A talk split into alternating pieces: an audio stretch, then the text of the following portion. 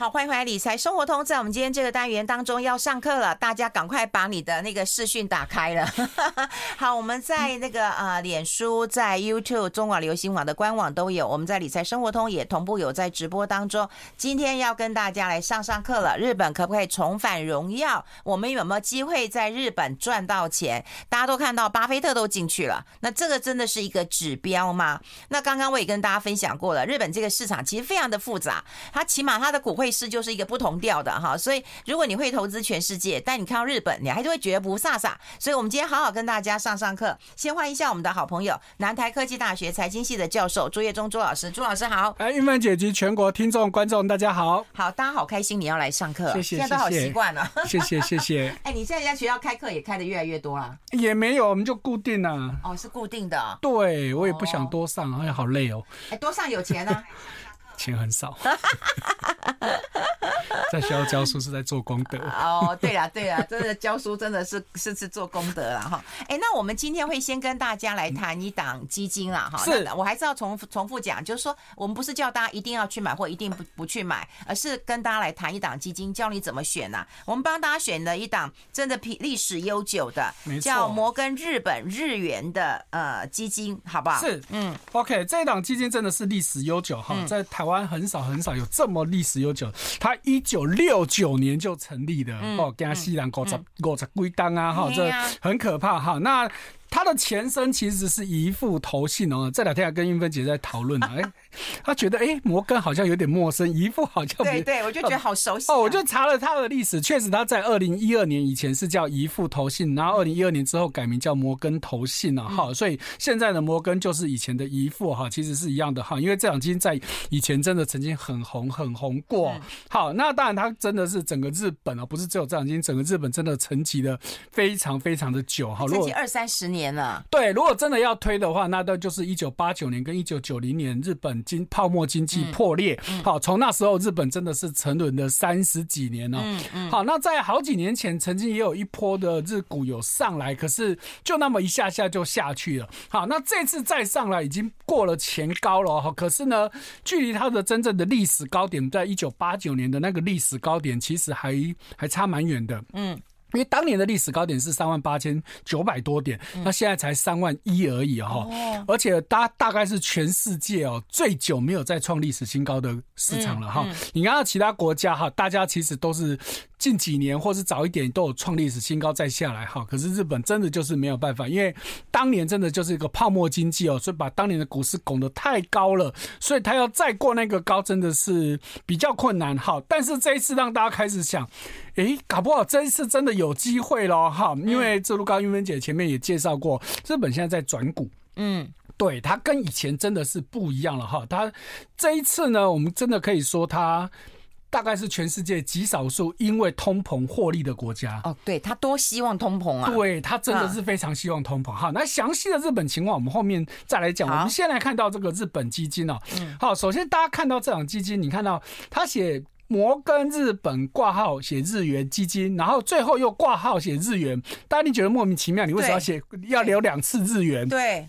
好，那其实前面的日元其实告诉你指的是说，我是投资以日元计价的金融商品哦。好，那后面的日元指的是说我这档基金是日元计价。哦，哎，那你说啊，老师，你你在你在讲绕口令是不是？都是日元计价。一个是基金本身的计价币别，一个是他所投资的金融商品的计价币别，这两件事情是不一样的。嗯，好，那这会让你比较搞混。如果我们今天换个市场，譬如说在你投资欧元计价的金融商品，嗯，可是你这样基金可能是美元计价。哦哦哦，哎，这样讲你大概就不会搞混了嘛。好，那所以因为都日元，你看到日元，那意思就是说我可不可能在日本买不是日元计价的金融商品？嗯，其实是有可能的，有可能啊，啊是比较少，但是是有可能的。嗯，那就更不要说你基金要日元计价，要美元计价，要台币计价，什么计价，什么币别都有可能嘛。好，所以为什么你看到这个名称里面有两个日元？好，一般人可能觉得莫名其妙，你何必日元写两次？好，其实是有它的道理在的。哎，国人投资比重四十七点零三 percent 呢？对我台湾人多爱呀，我整个整。大概扫过去了，台湾的日本基金真的非常的多哦，一两百档啊哈。那这一档真的是国人投资比重相对是高的哈，已经将近一半了哈。而且它的绩效，不管是近期或者是拉长到十年，它大概都是前几名的。不错啊。对，我们就以今年来看，它今年到到前天，它有十六趴多的报酬率，哎，这其实是不错，很不错。对，如果拉到十年，也有两百趴哎，所以它的年化报酬率，如果以单笔来看的话，是超过十趴的哦。所以。在过去，大家讲到日本，真的讲开光华配电海，大家都觉得是扶不起的阿斗。对，人家不理他。投资日本，过去这些年来，不管你是投资房地产啊，投资股票、投资货币，几乎都是赔钱的。你真的很难从日本市场赚到钱。但是这一次真的感觉上是不一样的。好，那日本的情况我们后面再来讲。好，那回到刚刚玉芬姐开场的时候提到，日本投资真的很复杂，因为它是全亚洲以若以上市公司的总市值来说，它是第二大的市场。好，在亚洲它就仅次于上海市场。好，它比深圳比。比香港市场都还要大很多哈，那所以这么大一个市场，光以在东京证券上交易所上市的公司有大概超过三千档，嗯，那你说怎么可能会容易选嘛？一定是一大堆东西可以选啊。好，那我们先从东京证券交易所讲起哦，哈，它其实在去年做了一个蛮大的变革。以前东京证券交易所呢，它其实有分东证一部跟二部，对，那一部指的是大型股，二部是小型股，那其他呢还有一个叫 J Stock，就是他们的电投市场。嗯，好，可是呢，他们在去年之后呢，就把它全部都并起来了，我就不再分那么细了。哦，好，那我就直接就是以东正来说，我就直接是东证。好，我东一个东证就是全部的东京交易所市场嘛。好，那再来我还有什么？东证的一百指数、五百指数跟一千指数，也就是说，我就全部不要像以前我还要分好几个市场。嗯，我现在就一个市场，从大到小就去排序，然后我去切切切切切。所以以前的什么东证一部、二部啊，什么 J Stock 啊，那通通都没有了。好，那些指数相关的指数也全部都停编了。好，所以我们现在在看的日本相关的指数大致上就两个，嗯，一个就是我们每天新闻会报的叫日经二二五，嗯，好，那日经二二五就是日经就是 Nikkei 这个，嗯，这个资金融资讯公司他们所编制的。啊，那也是我们一般看日本最常看的。那另外一个也是这档股票它的指标指数就是东证指数，那东证指数就是全东京交易所。那当然，它就比日经二五的范围更大，更大一点，更大哈。因为日经二五顾名思义就是东京交易所的两百二十五家公司嘛。看吧，今天是不是真的要喝咖啡？因为朱老师越讲越快，我们先休息一下，进一下广告。I like 好，我们持续跟朱叶忠朱老师来谈一谈，就看到它的指标指数，所以它指标指数是东证指数。对，那就是顾名思义，就有点有点像我们的台湾证券交易所加权股价指数，就是全市场的指数。嗯，好，那不像我们一边每天新闻在看的，就是日经二二五。嗯，好，日经二五当然就是大公司嘛，那没有错啊，确实在日本来说，因为他们大公司大商社居多，不像我们台湾中小企业居多嘛，所以你在台湾，如果你是看台湾五十跟台湾加权指数，落差会比较大。嗯，但是你在在日本，如果你看日经二五或者看东证，其实不会差太多。好，所以。我们这样，今天你看东证那 OK 哈，基本上跟看日经二五是差不了多少的。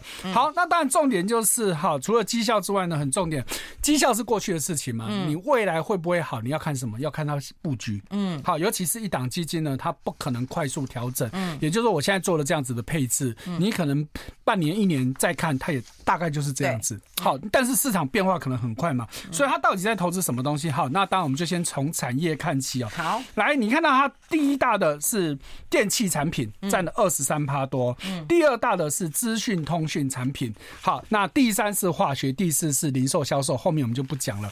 所以你看到它每一个就前，我觉得它很日本哈，呃，对啊，每一个大产业，好，比如说你讲到电器产品，我们是不是可以讲出一堆日本的品牌？那你讲资通讯也是有一堆的品牌，嗯，对。然后你讲化学，哇，日本这半导体化学又是全世界最厉害的，嗯，那零售贸易就是大商社，嗯，你是不是随便日本？不管哪个领域，你基本上都可以讲出一大堆大公司，跟我们在讲很多其他的市场不一样。嗯，好，可是这就回答一个问题了，那到底哪个产业好，哪些公司好？嗯，啊，这就这就是困难的地方啊。好，所以呢，当然详细的日本接下来怎么看，我们后面再来详细分析哦。好，所以你这样子看下去，好像都觉得他投资这些产业看起来都有道理嘛。嗯，好，那所以我们就不再多说这个产业的配置的部分了哈，因为以日本来说。因为刚刚说的它市场很大，嗯，产业分布这么多，嗯，那你说它一定要投资什么产业吗？未必，它可能其他现在不是热门的产业，可是它可能有一样是有很好获利的公司，譬如说我们看到，来它的前十大的投资，第一家公司，嗯，基恩斯，韵芬姐有没有听过？嗯，哪一家？第一家是什么？基恩斯，嗯，就就是这一家公司呢，哈。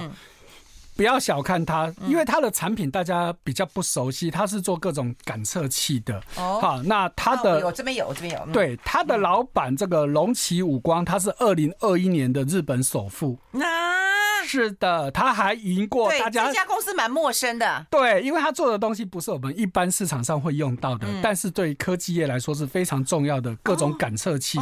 好，那所以他。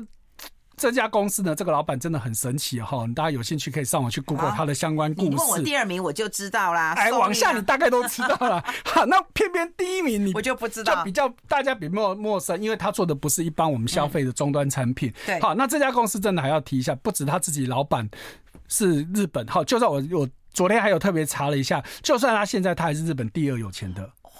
好，反正日本过去大家听到了，可能就是软体银行的老板，好，那孙正义，要不然就是 Uniqlo 的老板，好，大概他们两个过去都长时间轮流当日本首富，好，但是二零二一年他异军突起，他曾经是日本首富，即便这样子，他现在还是第二名，嗯，好，那现在最新的第一名又变成孙正义的，那 Uniqlo Uniqlo 的那个刘，嗯，柳井正，好，掉到第三了，好，所以反正现在基本上日本首富就他们这三个人轮流当，好，就看谁的股价高嘛。嗯，那附带一提，他们这家公司是号称全日本最幸福的企业。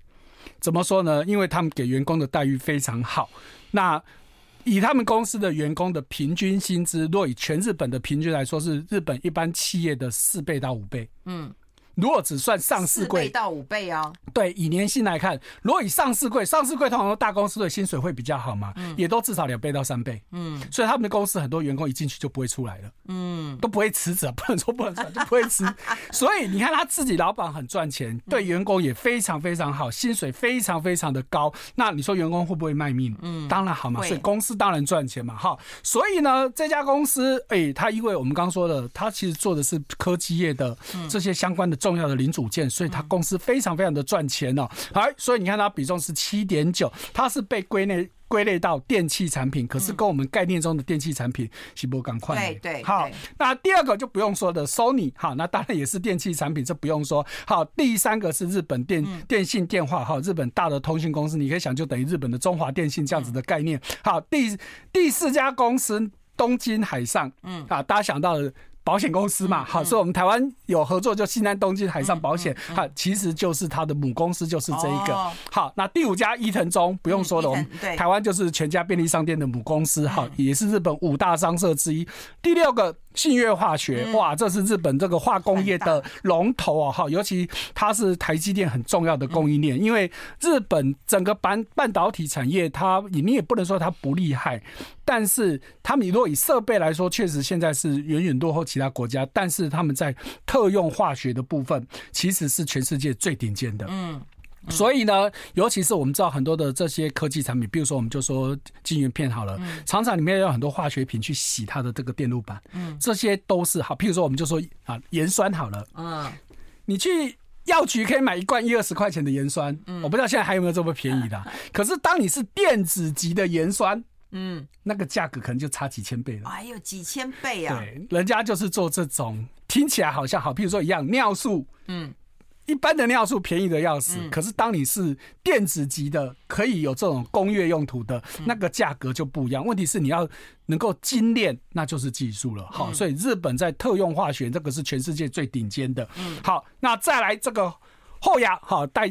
戴眼镜的都一定知道后雅这家公司哈，那再来亚瑟士运动品牌，不用说嘛哈。那第九家这家大家就比较陌生的 OBIC，它是做做那个商用的一些软体资讯的一些软体的哈，所以大家比较陌生。那最后一家大金，大大大家也都知道。所以你看它是不是整个念过来？嗯，日本一堆的企业，因为台湾跟日本关系非常好，所以对日本的几乎是各行各业很多企业我们都熟悉。但是实际上问你说这些公司哪些比较值得？投资不知道，真的我们也不知道。但感觉上它比较是大型的企业。对，至少韵芬姐抓到重点了。嗯、我们整个念过去的，我们刚刚说了哦，上证有三千家公司哦，而、不是不是上东证有三千家公司。你看，光我们这念出来都是我们耳熟能详的公司，那表示还有很多其实我们不知道的公司。嗯、比较不知道的又很大的，可能就像刚刚说的这个基恩斯，嗯，这一类公司或刚刚这个 OBIC，它其实都很大，只是它因为不是做我们。一般消费者会接触到的终端商品，好，所以像这样子一个资讯下来，哎，其实即便我们都听过，但是不知道它到底赚不赚钱不重要，至少你知道它都是大公司，那相对是不是就？安全嘛，嗯，好，那更不要说我们刚刚说的，像伊藤忠，哎、欸，巴菲特不就有买它吗？有对不对？巴菲特是不是在二零二零年的八月三十一号给他自己的生日礼物，就是买了日本五大商社？嗯，那五大商社就是主要就是大概就伊藤忠是其中之一嘛，其他就是三菱、三井、住友跟丸红，好，嗯、所以这些当然都是这几年涨得非常非常凶的。那另外一个就是跟资讯科技有关的，好，我们后面再来细谈。哎、欸，有人说他们公司有用过基恩斯的产品。对，好好厉害厉害，是好。嗯、那可是日本市场呢？我们说这些都大家我们在过去讲基金小百科都会谈的部分，但是我们还要特别提醒，日本市场有一个真的要注意的，嗯、就它其实波动很大。嗯，它跟其他的这个成熟国家不一样，它的波动几乎不输新兴市场了。你看到好，我们给大家看了一个比较少看到的数字标准差。嗯。你可以看到，如果拉到它的近六个月、近一年、近三年，甚至五年、十年，它的标准差大概都在二十趴左右。有有。所以你看到它这么高的标准差，其实就在告诉你，这个市场波动其实是非常非常大的。嗯。一般的成熟国家的标准差了不起都是十到十五之间，已经算很大了。你到这个。二十上下，这个都已经是新兴市场等级。人家都以为它是应该是一一潭死水耶，对，就它既然波动这么大，到底发生什么事情？我们待会跟大家来做一个探讨。我们要先休息一下，进一下广告。我们直播还是持续进行的。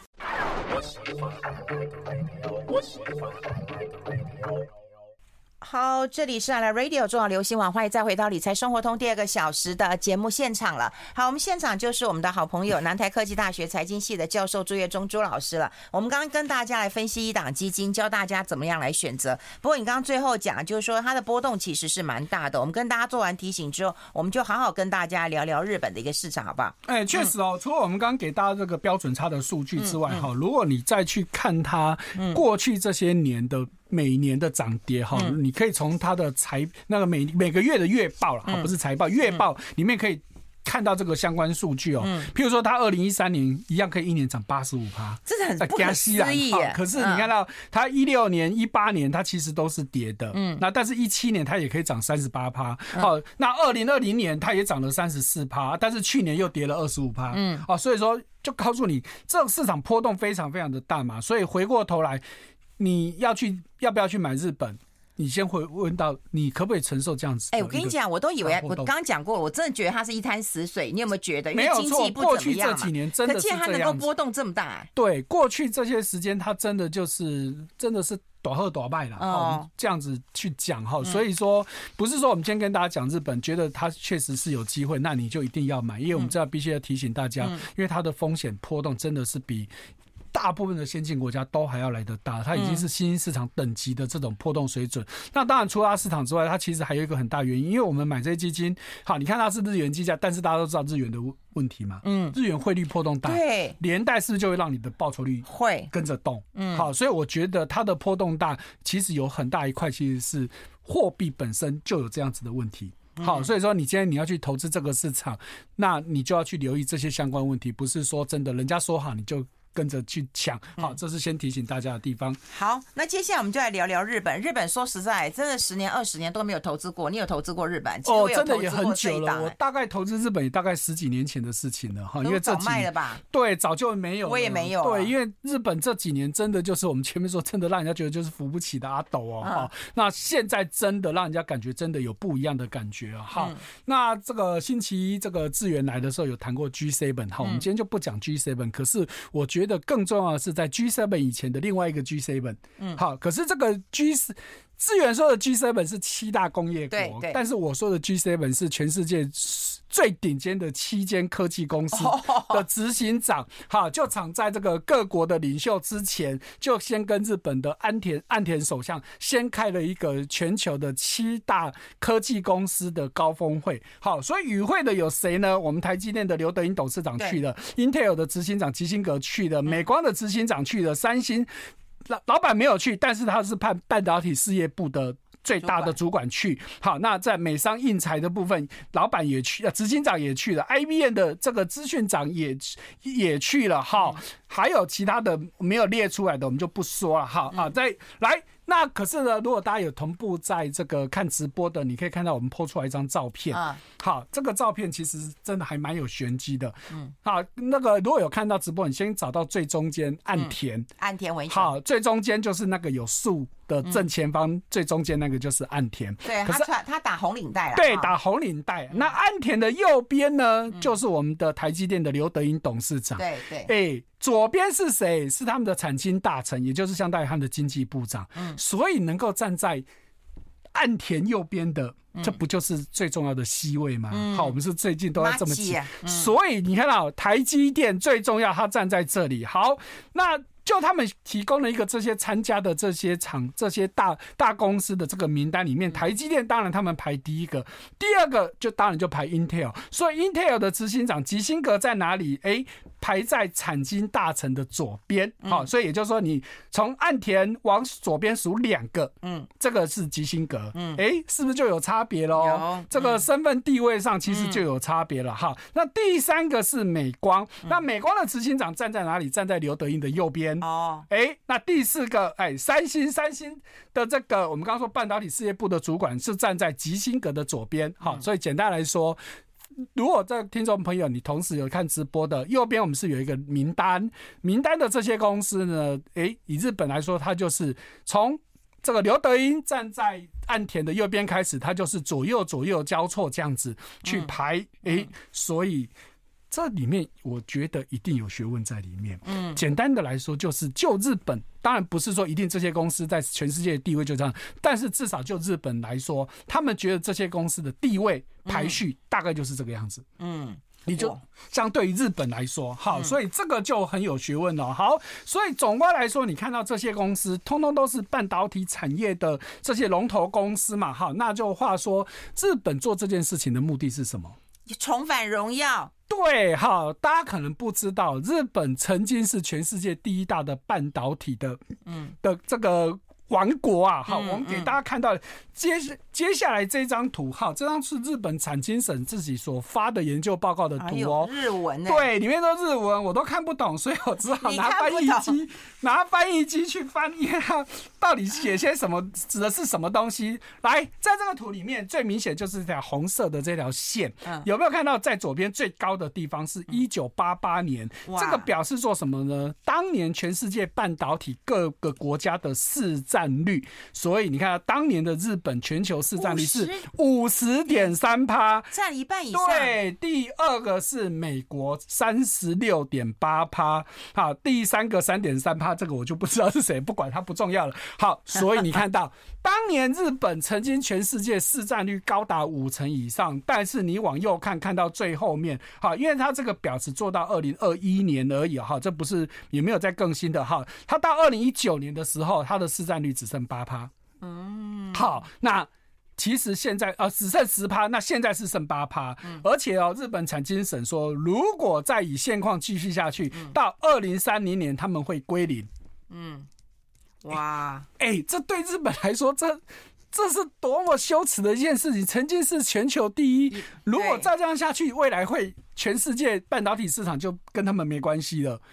那这是一个非常严重的事情呢。好，所以呢，他们现在要做这件事情，很很明显就是告诉你，我就是要重返荣耀。对，好，那下面有一个，他把一些重要的时间轴相关的一些公司，好，譬如说他就特别标出来哦，一九八七年台积电成立，对，哎，然后呢，一九九二年是韩国三星的电子部门成立，然后呢，他们自己的。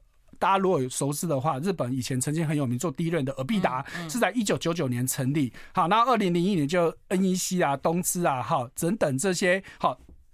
退出了半导体市场，因为开始就不行了嘛。但是二零零三年又成立了瑞萨。好，那到二零零八年，注意到哦，二零零八年它特别标出来，台积电市占率破五成。嗯，哎、欸，这就是在告诉你，他们你看有没有看到，他都特别把台积电标出来，他不就在告诉你，台积电对他们来说是非常非常重要的。对，好，赶快把台积电挖。对，所以为什么要挖这个？好，那我们如果再看到下一个图，哈，也是日本产经省的一个图表，就是告诉你，那日本现在到底还有什么半导体厂在里面？哈、嗯嗯，你看到这个图，你会看到。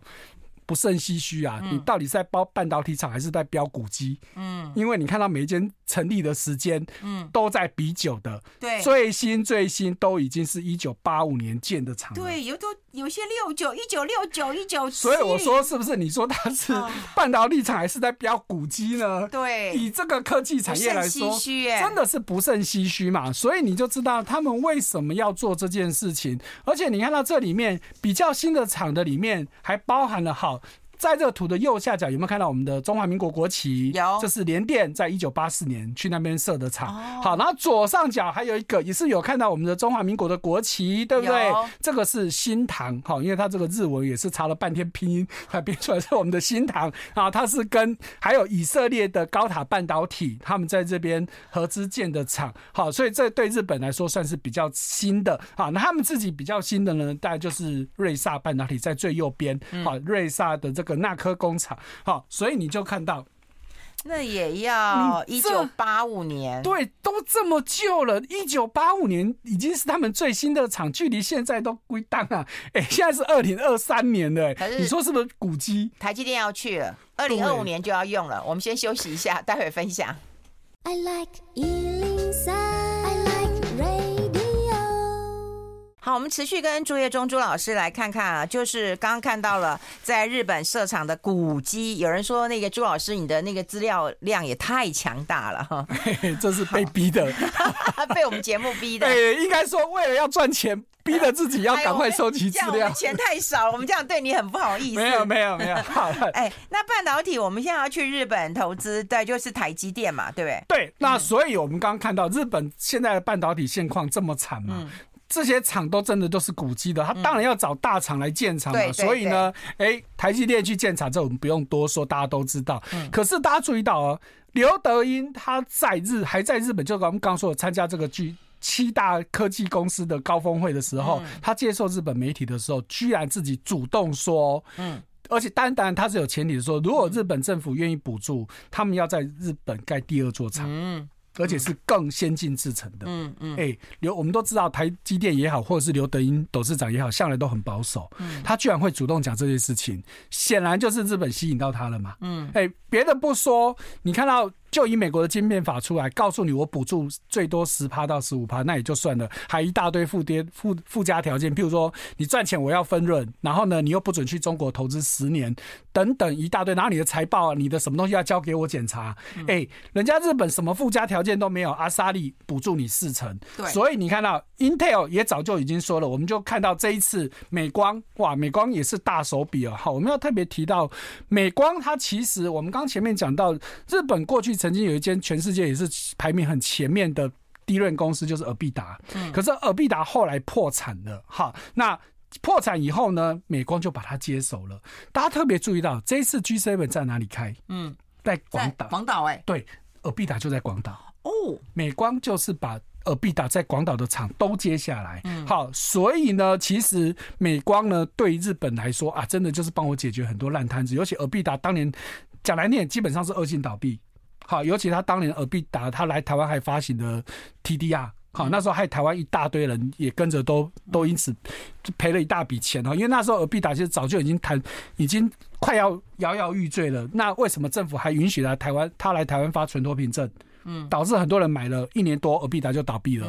那这些问题我们就不多说了。好，所以美光就帮忙他解决很多问题。所以他在过去十年已经投资日本一百三十亿美金，嗯、光近三年就七十亿。那这一次他又再宣布再加码，我又再投资三十六亿。嗯，好，所以呢，美日本也很阿萨里，补助你两千亿日币，就大概是美金十五亿左右。好，而且要特别注意到，美光这次还自己说，我准备要用艾斯摩尔最先进的。的 EUV 机器来生产 DRAM。嗯嗯。哎，我们以前听到艾斯摩尔的光刻机都是生产晶片嘛。嗯。第一次听到说你要拿来生产 DRAM，DRAM 而且哦，它里面还用这个我这边所写的最先进的一伽马制成，这个连台湾现在都还没有哦。台湾预估二零二五年才会用到这个最新的一伽马制成。那但是。美光说，它二零二四年它就可以量产了。嗯，换句话说，它在这个地方是会超越台湾的。嗯，好，那再来还有三星也是非常的指标性哦，因为大家也知道，日本跟跟韩国过去真的就是水火不容啊，世仇啊。好，那尤其过几过去几年，因为了这个主导事件了哈，那。当然，一边叫主导，一边叫独岛，就是为了这个主权的争议哦。两边的真的是杠上了，所以那时候两国就互相抵制。好，尤其日本就很杀手锏。我们刚刚前面说的一些特化，我全部限制不准到韩国出口，不出口不能出口到韩国去。那韩国就差了一弹了嘛。可是呢，他现在陆陆续续都解禁了，甚至你看到岸田也去日本访问啊，去韩国访问访问了。那现在更指标的是三星也是破天荒要到日本设厂。他以前三星在日本就只有研发。中心，但是他现在要去设厂了。嗯，哦，那虽然这个厂的规模不大，但是我觉得指标意义非常的大，代表毕竟韩国也是半导体的大国嘛。那现在两国显然就是愿意携手合作了。好，那在下面的这些应材啊，IBM 这个我们就不说，我要再特别提这个大家很陌生的 IMEC 这这个机构。好，它不是。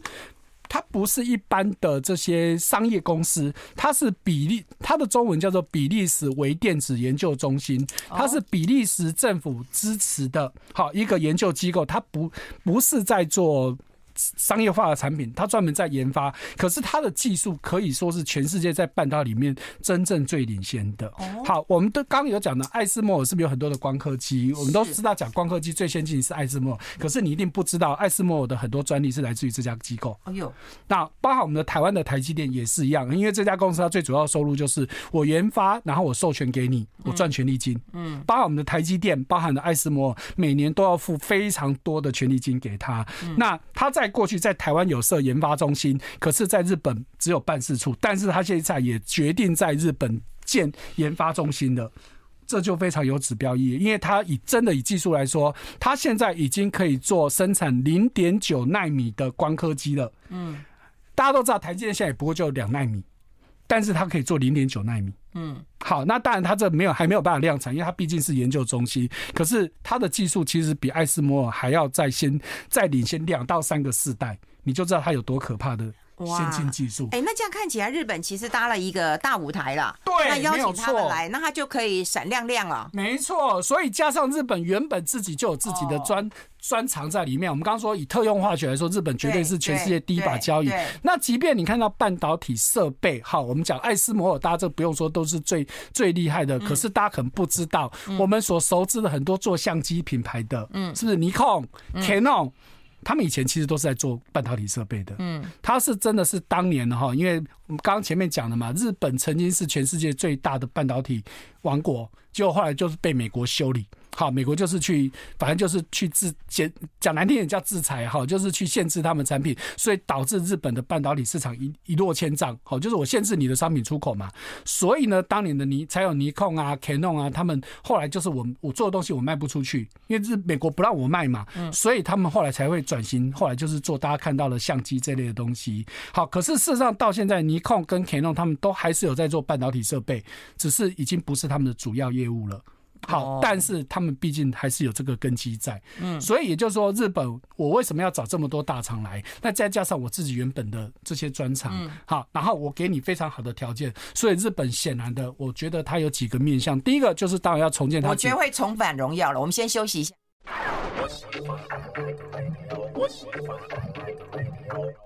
好，欢迎来理财生活通，我是夏云芬，在我旁边的就是南台科技大学财经系的教授朱叶忠朱老师了哈。我们今天把它讲完，哎，你还记得你刚刚讲一二三四吗？呃，一二三四，我忽然想到，哎，我本来开始要讲股，你讲日股了。OK，好，没有关系。好，其实我们还是回到说，日本他现在他要做这些事情哈，一方面就是要去重返农药之外的，另外一方面他其实真的是冲着美国的晶片法来的。哦啊，因为美国晶片法摆明就是。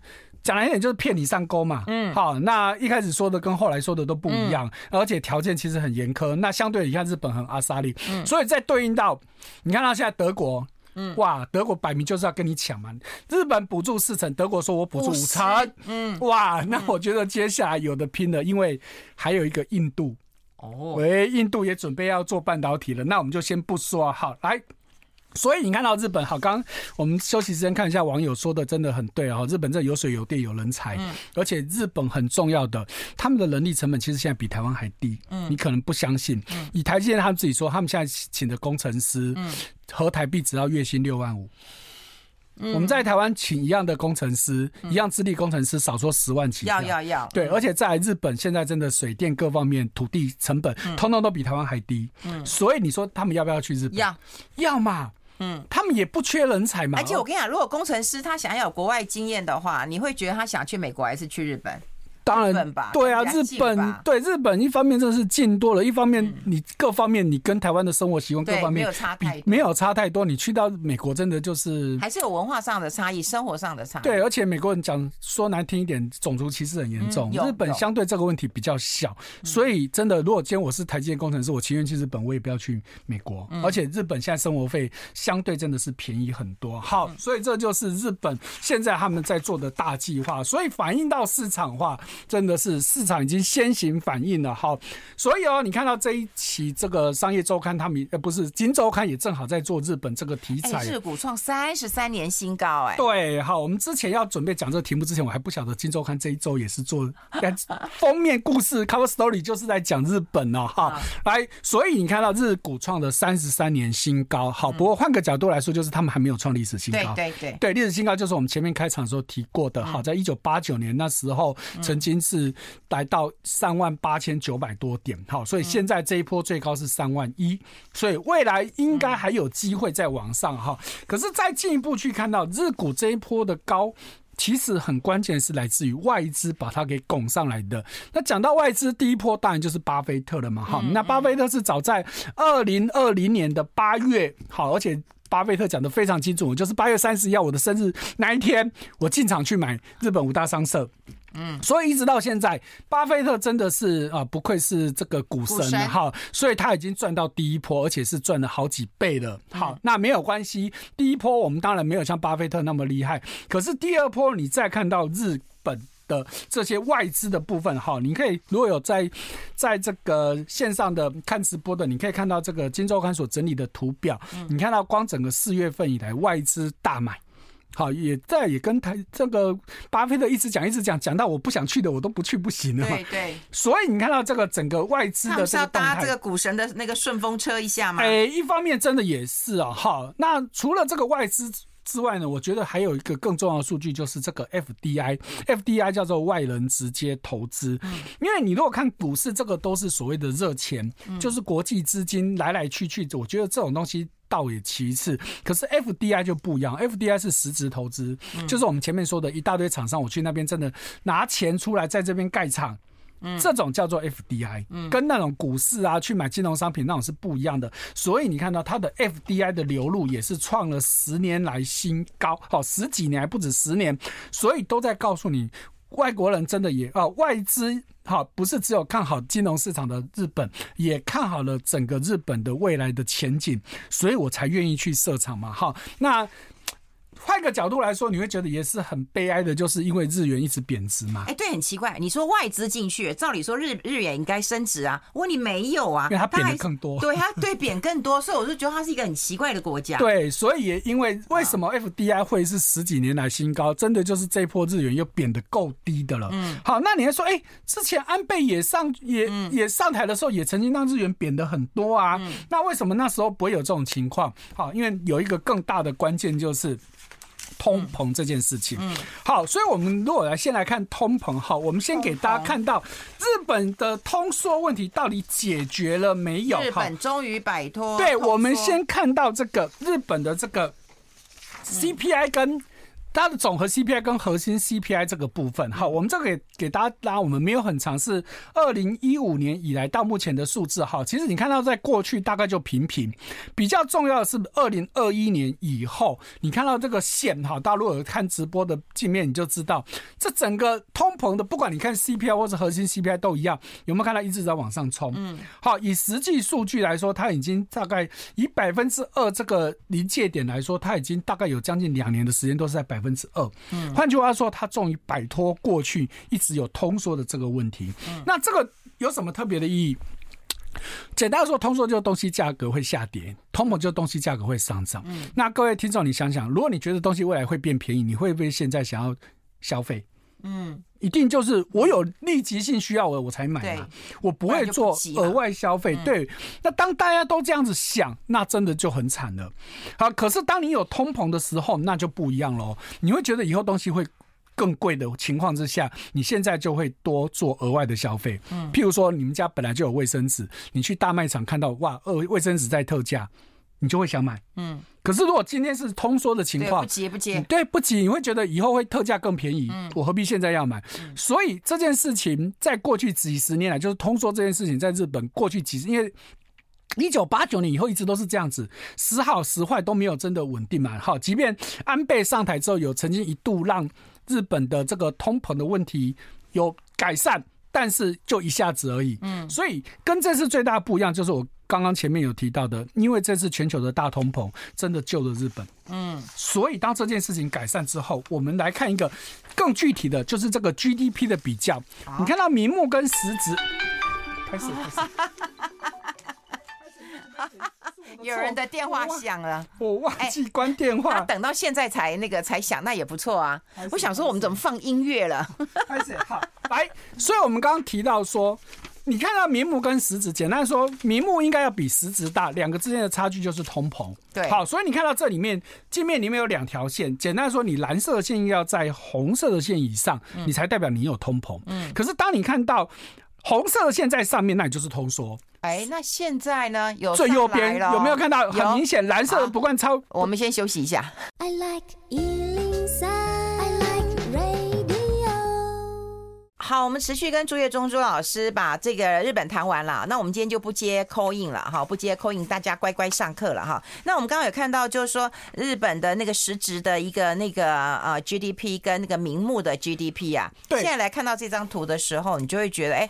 是到底通膨有一点点上来了？对，我们刚刚讲到正常情况，名目要比实质大哈，因为名目跟实质之间的差距就是通膨。也就是说，当有通膨的时候，因为我们的简单的公式就是名目等于实质加上通膨。对，所以你名目减掉通膨就是实质。对，也就是说，如果你通膨是正的，嗯，那你名目就会比实质来的大。嗯，所以你看到我们这个图就比较长，从二零一二年哈，我为什么抓二零一二年？因为安倍就是二零一二年底上任的哦，所以你看到是不是有一段时间蓝色的线在上面？嗯，好。好，可是没有多久之后又下来了，哇，就昙花一现。嗯，其实安倍当时其实他的所谓安倍三件，其实本来是有机会可以成功的。嗯，安倍他败在哪里？败在他太早加税。嗯，哎、欸，他当年如果有印象的话，在二零一四年，嗯，他那时候把他们的消费税。提高，好，从五趴提到八趴，他本来还想把八趴提到十趴，后来发现不对，好，那其实他五趴加上八趴这个地方就已经错了，嗯，你如果再忍一下，基本上你应该就救得起来了，可是你太急着做这件事情，所以你看到后来是不是红色跟蓝色的线就？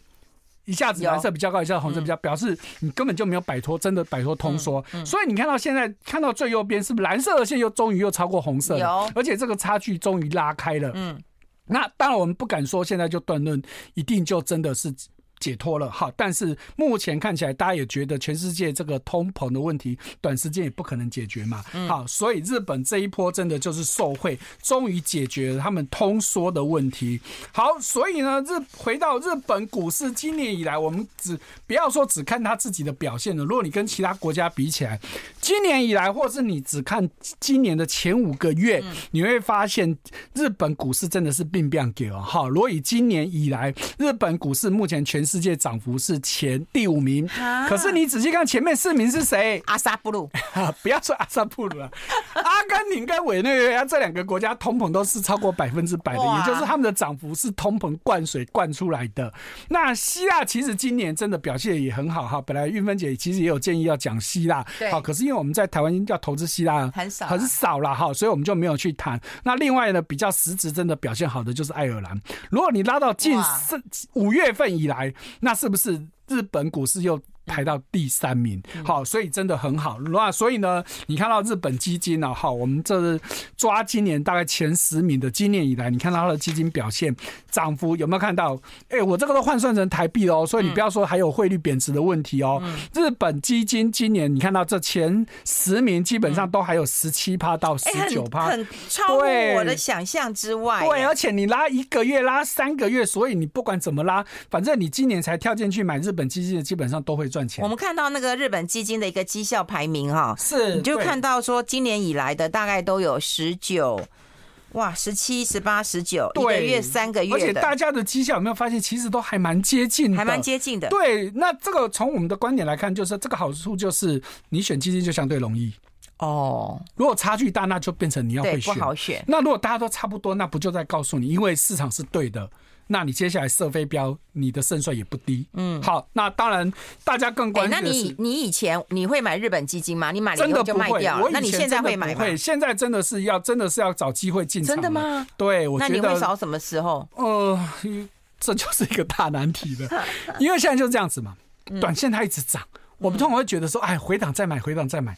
问题他会回答吗？嗯，我满栽。嗯，好，所以这就是一个难题了。好，所以这种情况通常就是你就开始定期定额吧。嗯，好，那这观众朋友可能、听众朋友可能就会想说，那现在定期定额还来得及吗？哈，来不来得及？那当然就是看回到它的另外一个基本面，就是现在股价到底有没有太贵了？对，对，这很重要哦。所以我们看到这一期的《金周刊》里面，你可以先看到。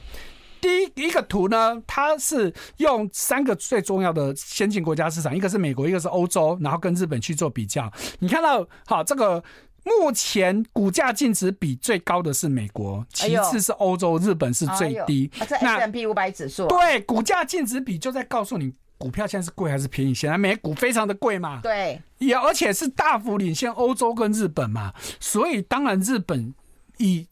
目前的股价，即便它今年已经涨这么多了，嗯，相较于美国跟欧洲市场，以先进国家来说，它还是便宜的。嗯，好，那再来另外一个就是企业的本身的获利情况。所以我们看到这个右边的这个图呢，是这个殖利率、股息殖利率，哈，就是台湾最喜欢买配息商品嘛。好，殖利率的部分，你看到这里面它就没有比欧洲，它就抓日本跟美国来比，有没有看到日本的殖利率？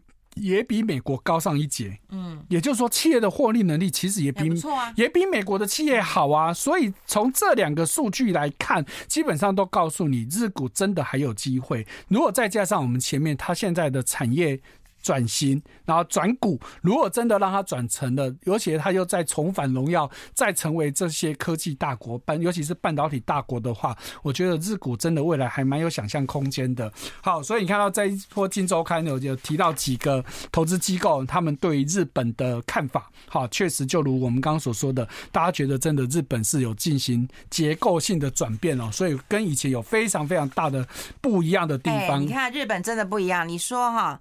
三十年来第一次结构性的转型，说实在，真的是从我开始跑新闻就说它是没落了，没错，对不对？十年、二十年、三十年，真的是没落了三十年。对，哈，因为真的日本这个。一九八九年、一九九零年的泡沫经济，真的对日本来说真的是非常非常惨哦。我们刚刚一直一直在讲嘛，当当年日经最高三万八千九百多点，可是你知道它最低的时候只跌到只剩几千点。嗯，你看这个跌幅是多可怕！可怕。嗯，哎，不不是只有前面的三万不见了，连后面都跌到还连八九千都没有，你就知道日本股市曾经这么惨过。那这几年呢，大部分时间也大概就是一万多点到两万出头。那这一波能够这样子拉，好，真的。是由日本的最最近的动作，尤其我们一开始先讲到他们的半导体，他为什么要去开这个半导体的高峰会？我觉得其实都是他们在思考，他们接下来要何去何从。好，所以这时候就很重要的再看到日本的经济结构。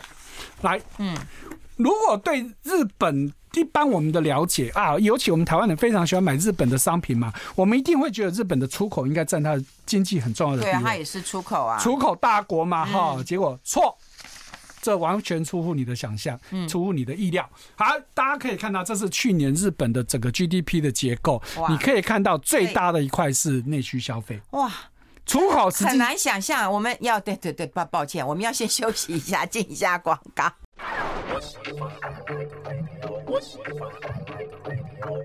好，我们持续跟朱老师来聊聊。其实日本所以是消费大国，我们都觉得好像是我们去消费啊，都是我们去买，买一堆什么药，买一堆什么东西回来，对，应该是观光客去买啊。是，所以你可以看到，我们一般人对日本想说，哎呀，我们买来买去一大堆日本的品牌的东西哦，嗯、它照理说出口占比应该很高，实际上你看到这个数据里面，其实只有十八趴多而已。咦？对，甚至它的进口占比还比出口更高。嗯。换句话说，它其实是一个是一个负的进出口，哈、因为进口比出口高嘛，哈。那所以呢，问题出在哪里？嗯，出在你对日本的误解，因为日本品牌的东西不代表是日本出口。啊，也是啊，对，因为日本有这么多大商社，嗯，他们都在全世界有布局，有可能在海外接单，在海外生产，钱收的都在海外，我根本都没有进到日本市场，哦，所以当然不能算日本出口。我们所谓的出口，一定是要从日本本地卖出来的嘛。嗯，可是你有没有发现，就就算你去日本当地买日本品牌的东西，就发现都不是日本制。嗯。而且比例非常非常高，嗯，你要买到纯日本制的东西，你可能只有小店的东西才有可能。嗯，大品牌基本上哈，比如说台湾人去日本最喜欢扛扛家电，很抱歉，你真的很难扛得到日本本地制造的家电，几乎都是进口的，哦，都是外国制的。哎，你知道早几年，你知道大家去日本都买什么？不是买家电啊，买药啊，还有。还有什么？买那个 washlet 那个那个那个那个那个那叫 那个坐垫免治马桶，那个坐垫。对，因为早年台湾还没有那么流行这种东西，对，嗯，那不像现在大家都有了哈。确实，这是哦，这是很久以前的啦。对啊，近年大家比较会扛的就水波炉了。哦，对了，我这人重的要死。对呀。何必那么辛苦呢？好，所以呢，回到一个很关键的问题，就是日本真的经济要好，还是回到消费的问题？所以这里是不是就在呼应我们前面所说的，为什么日本这么多年来经济一直无法起色，就是一个通缩的问题嘛？嗯，你通缩导致民众不愿意消费，不要忘了，日本是一亿多人口的大国哦，嗯，民众都不想消费的情况之下，经济不可能会好。是，所以日本它现在很重要的就是，到底你的通膨能不能持续下去，嗯，这就很重要的。好，所以呢，我们可以再看到另外一个数据，就是日本的消费支出。好，那本来你要给我们看日元的啊，日元那个最后再来、啊，最后压轴。好，所以你看到很多人搞不好想要问你日元会会会，我们等下再讲。好吗？来，所以你可以看到比较近期，确实他们的这个家庭支出的部分都在增加，但是不稳定，也就是说时好时坏。好，那他们比较好的就是失业率，说这几年都算是稳定住。但是你看到家庭支出，就是他们最重要的消费这一块，时好时坏。你看到往下基本上就是负成长，往上是正成长。所以你可以看到这件事情还有还没有稳定下来。好，那再来还有刚刚讲到的出口，那出口也是个很大的问题啊。你如果从出口的年增率来看，没有错，它。几乎都是正成长，尤其是台湾已经连续八个月出口负成长，可是人家日本已经连续二十几个月出口正成长，可是问题是它贸易逆差。嗯，那你说这样出口正成长没有意义嘛？嗯，所以你看到以这个最新四月份的数字来说，它四月份出口还成长二点六趴，但是贸易逆差四千多亿日币。嗯，啊，那这时候你出口正成长一点意义都没有了嘛？好，那所以回到。我们现在要做投资也好，或者是日本经济的问题也好，很大的一个关键就是日元到底还会不会贬，还是它要走升的？对呀，这怎么看？好，那就在今天早上有两则最新的新闻。好，玉芬姐看到也是觉得那呢？嘿。什么问题？两则新闻对日元的看法完全相反。好，我们先看到，就日本最新的央行总裁，哈，就是这个植田河南，哈，他上任以来确实跟以前的日本央行总裁有很大的差别。以前的岸田，哈，呃，不是岸田，黑田，黑田，好，黑田真的是不说也罢，他就是靠拍安倍马屁当当这个日本央行总裁的，我们就真的是不想说他。好，但是这个植田上来就不一样了。好，所以呢，这个植田呢。